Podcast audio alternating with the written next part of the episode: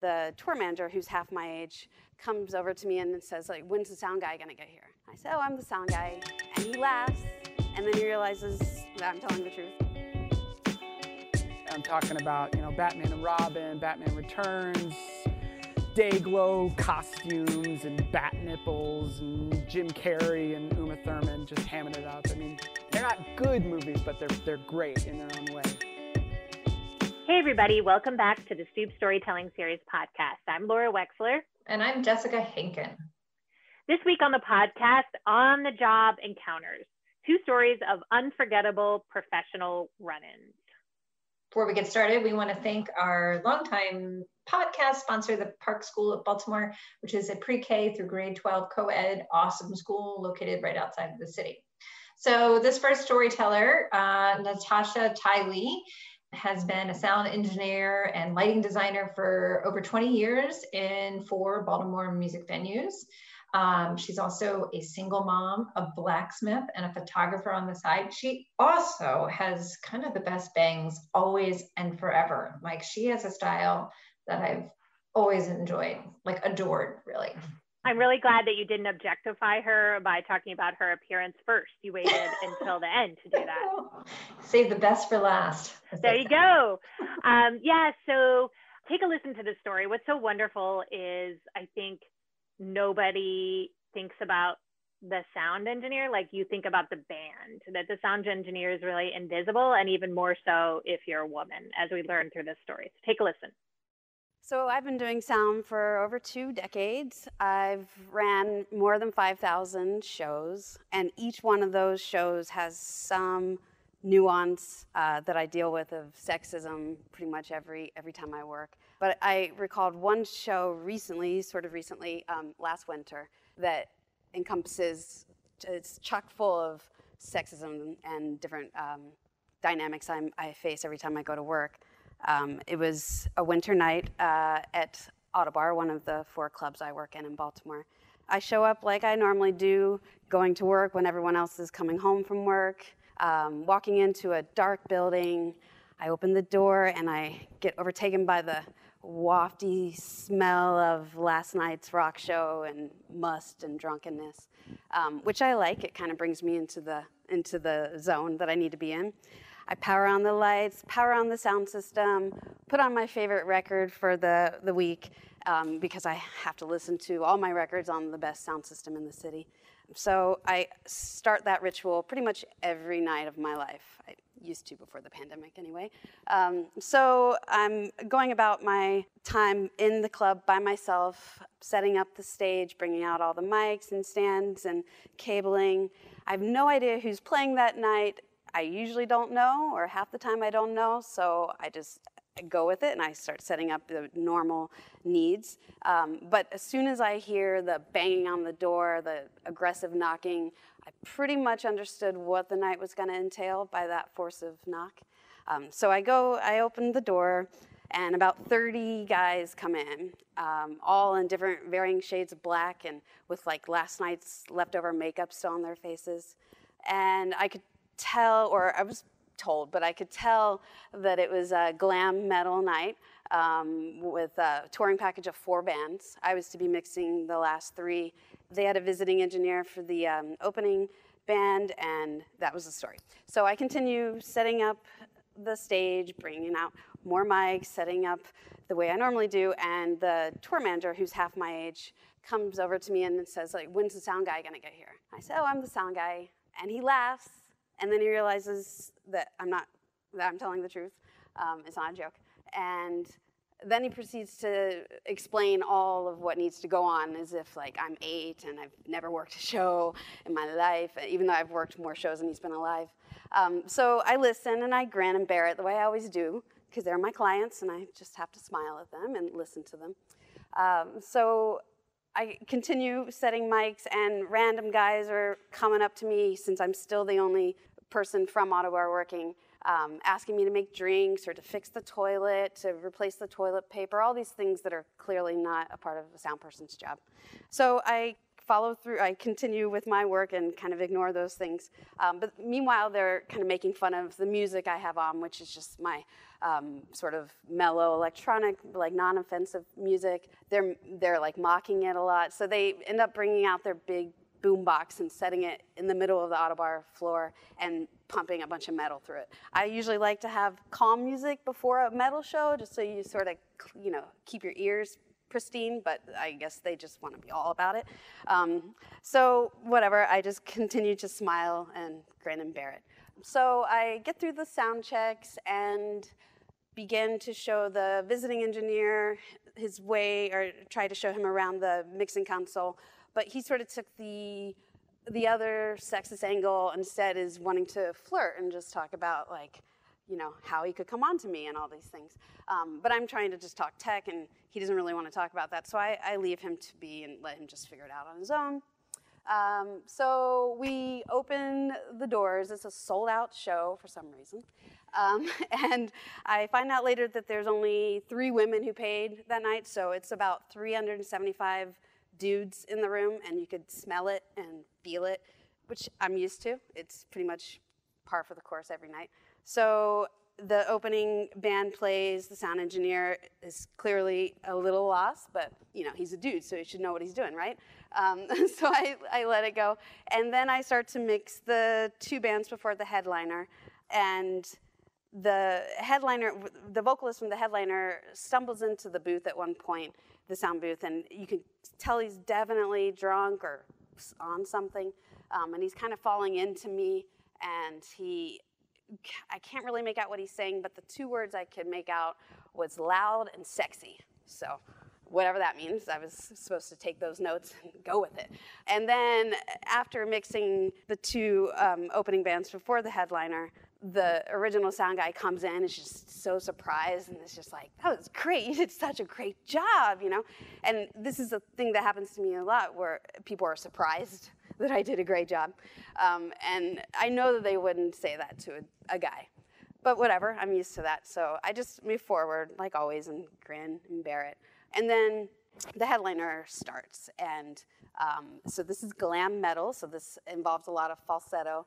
Um, and you could see that this vocalist, this frontman, wasn't really fully, and uh, he wasn't able to really pull it off like he normally does. He was also probably in his 50s, um, maybe a little past his prime with his falsetto. So usually, what happens in with that sort of insecurity, if people are insecure about their voice, they tend to ask for more volume. They want everything turned up. They think louder will hide something. Um, so he's asking for more, as soon as he walks on the stage before a note was played, he said, turn it up. You know, and I'm like, well, I haven't even, we haven't started. So, okay, sure, I'll turn it up. But I'm definitely at the limit um, where I can't really turn it up much more, or else it's to be nothing but feedback. Um, so I turn it up as much as I can. He plays through a song can't really make those notes. It's all right, whatever, it's fine. But then he starts kind of yelling at me, I need more monitors, you know, it's got to be louder on stage. I'm definitely pushing it way louder than I've ever had to push it. And so I make the motion that I'm doing it, but I don't, of course. Um, and he goes through another song and he still needs more, but it's it's just a it's a thing I've noticed over the 20 some years when you know if you're uncomfortable with your own voice you, you try to project it onto the sound person. It's always the sound person's fault. So i can pretty much be zen with this stuff and let it, let it go through me. But it was getting to be a little too much because you know all of the dudes in the audience are turning around and looking at me because they don't know any better. So he plays through the second song still wanting it louder runs off the stage and then the opening engineer, the rookie ish guy, comes over and says he would rather me mix. And usually, this has happened maybe twice in my career. I say no, and it's my club, my system, I'm staying here. But at this point, it was just over the top, and I didn't want to be there anyway. and so I decided to choose that battle to walk away and let them fester in their own whatever that stuff is. Um, so I decided just to let it be. And as I'm walking out, I quickly engage a compressor on the full system on all the monitors, kind of like a governor, so that they can't really push it past the level that they want to, and so they can't blow any of my system. And I walk away. And as I walk outside, it's beautiful outside and crisp and clear air. And as the door slams behind me and all that noise goes away, I'm back into this peaceful place I was when I first walked into the club. And the contrast of the night air and all the, the clearness of that air versus the thickness of the sweat inside was jarring, but also the feedback I hear coming from inside was jarring. It sounded like the full rest of the set was nothing but feedback. You could hear the audience screaming a bit, like frustration, frustrated with the feedback or whatever. And I knew they weren't going to blow anything, so I was cool with it. I stayed outside. I waited until I heard no more noise and it was clearly over, and I walked back in. And um, there was a note on the console of the the dude who was trying the other angle of sexism, trying to really um, compliment me and say I did great work tonight, and you know we're really sorry for any any hurt feelings if I felt any weird way. Um, I've had a lot of these notes left where people are appreciating me after the fact. Um, and as everyone leaves the building, I finally put back on my record, and everyone's gone, and I coil those cables super slowly, and I kind of come back in to my meditation of why I do this in the first place, and it's really just to listen to my own music on the system. yeah, thanks. you know, after um, talking with Natasha and just hearing this story, I can't, I know I shouldn't be, but I'm still shocked by how poorly she's treated, you know? Oh, yeah.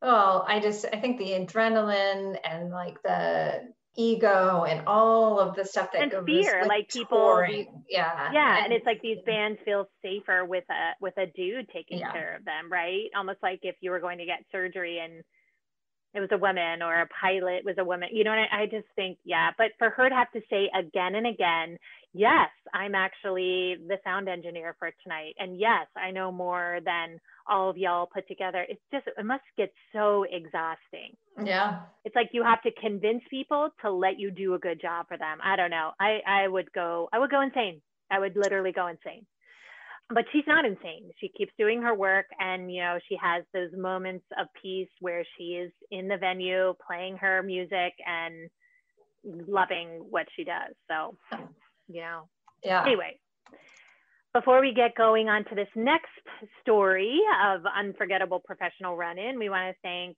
Golden West, a vegan southwestern restaurant on the avenue in Hampden. Please support them during the pandemic and and afterward. Um, and Baltimore Magazine, you can find them online and on the newsstand.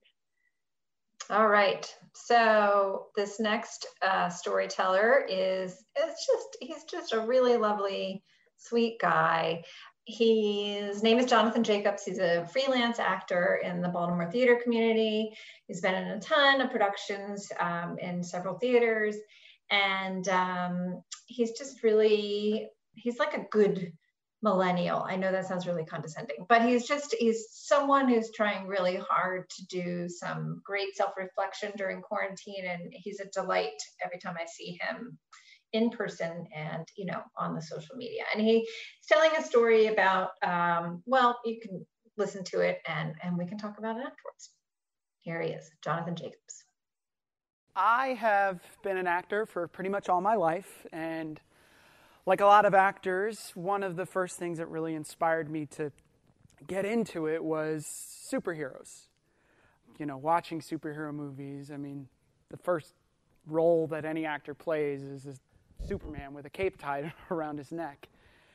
And so I was very excited uh, when my first uh, professional acting opportunity, right as I was getting ready to graduate from college, was on an episode of House of Cards here in Baltimore, directed by Joel Schumacher.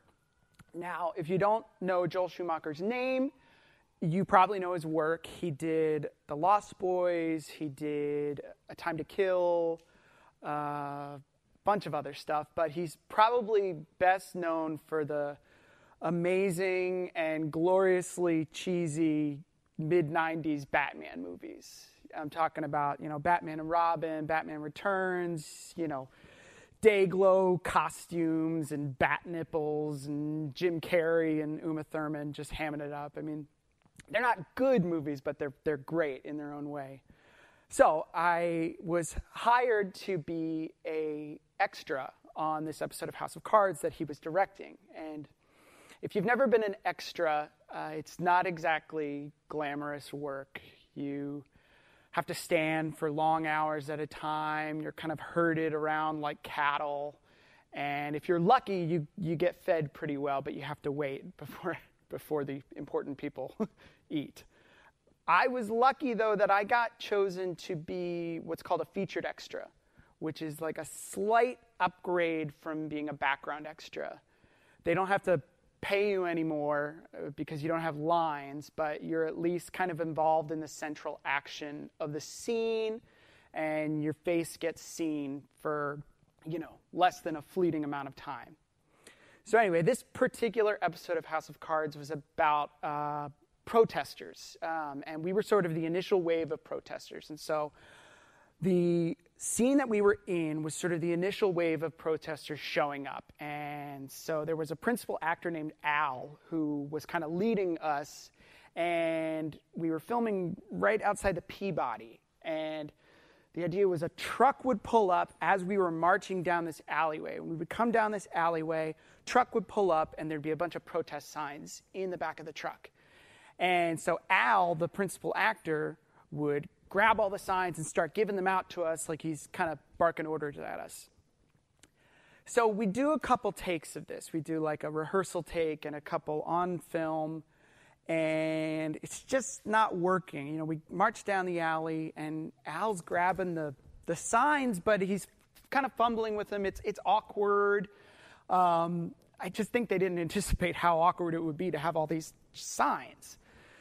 So I see that there's kind of some frustration. And so naively, I turn to one of my fellow background actors, and out of the, under my breath, I kind of say, I don't know why he doesn't just hop in on the truck bed and hand him out from there as opposed to, you know, doing what he's doing now.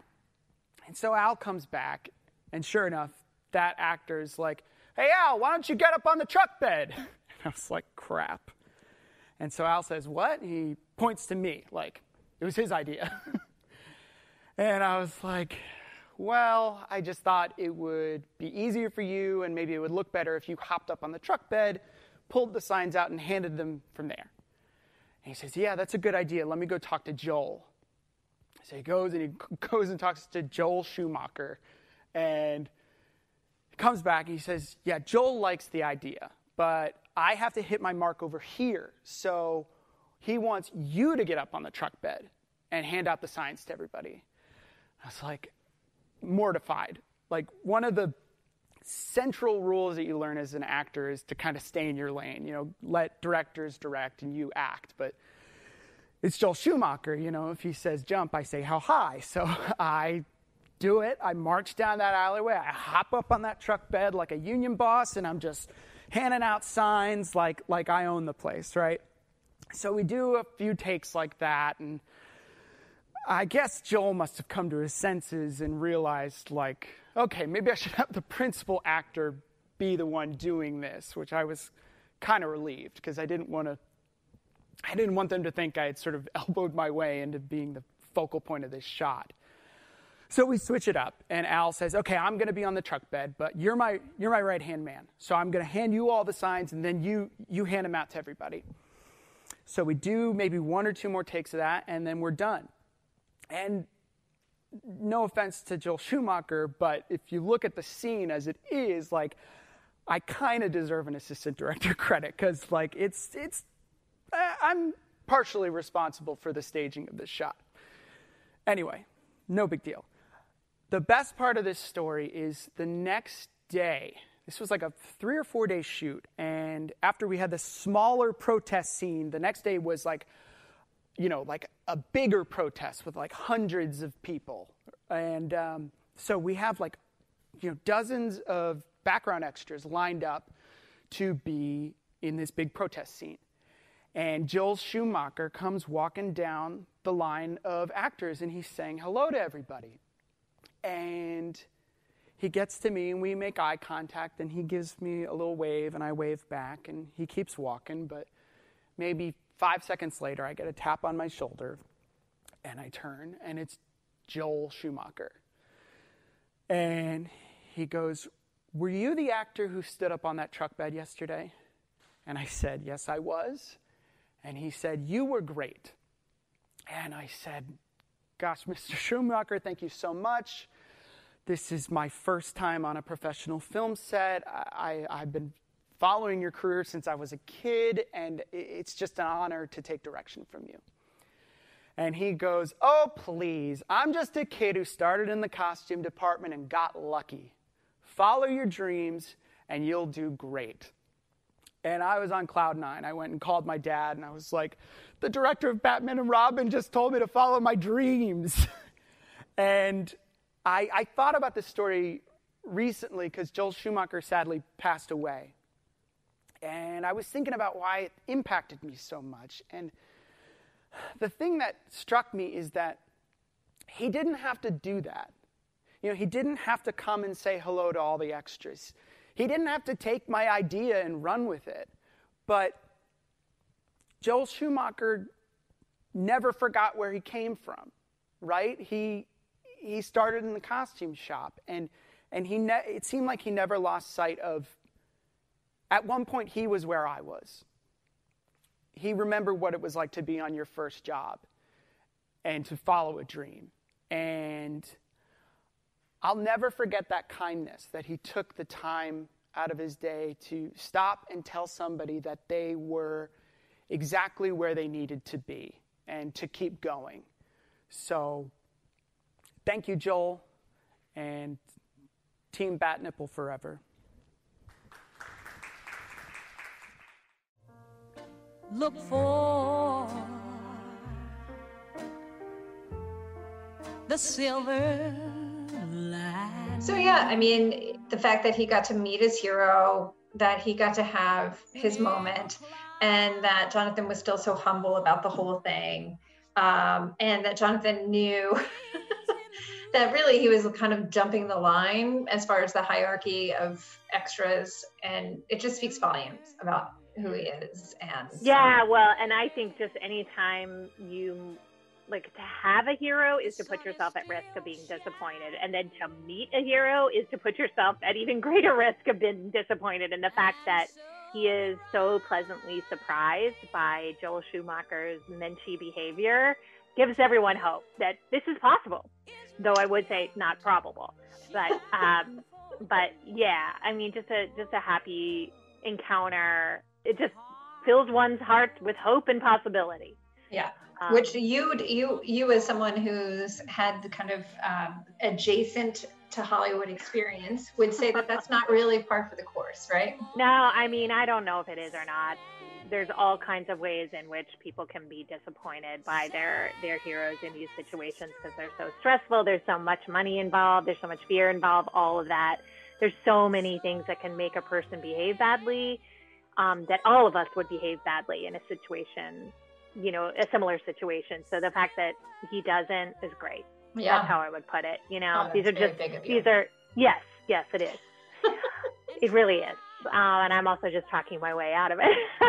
anyway, um, before we get out of here today, we want to thank the Wine Source, which has been a great sponsor of the Stoop podcast for many years. They're good people. Visit them to get your beverages and your snacks. We want to thank Maureen Harvey for producing the podcast. We try not to have tantrums on set when we're with her. And we want to thank you guys for listening. We'll see y'all back here in a couple weeks. Stay safe the sunny side of life.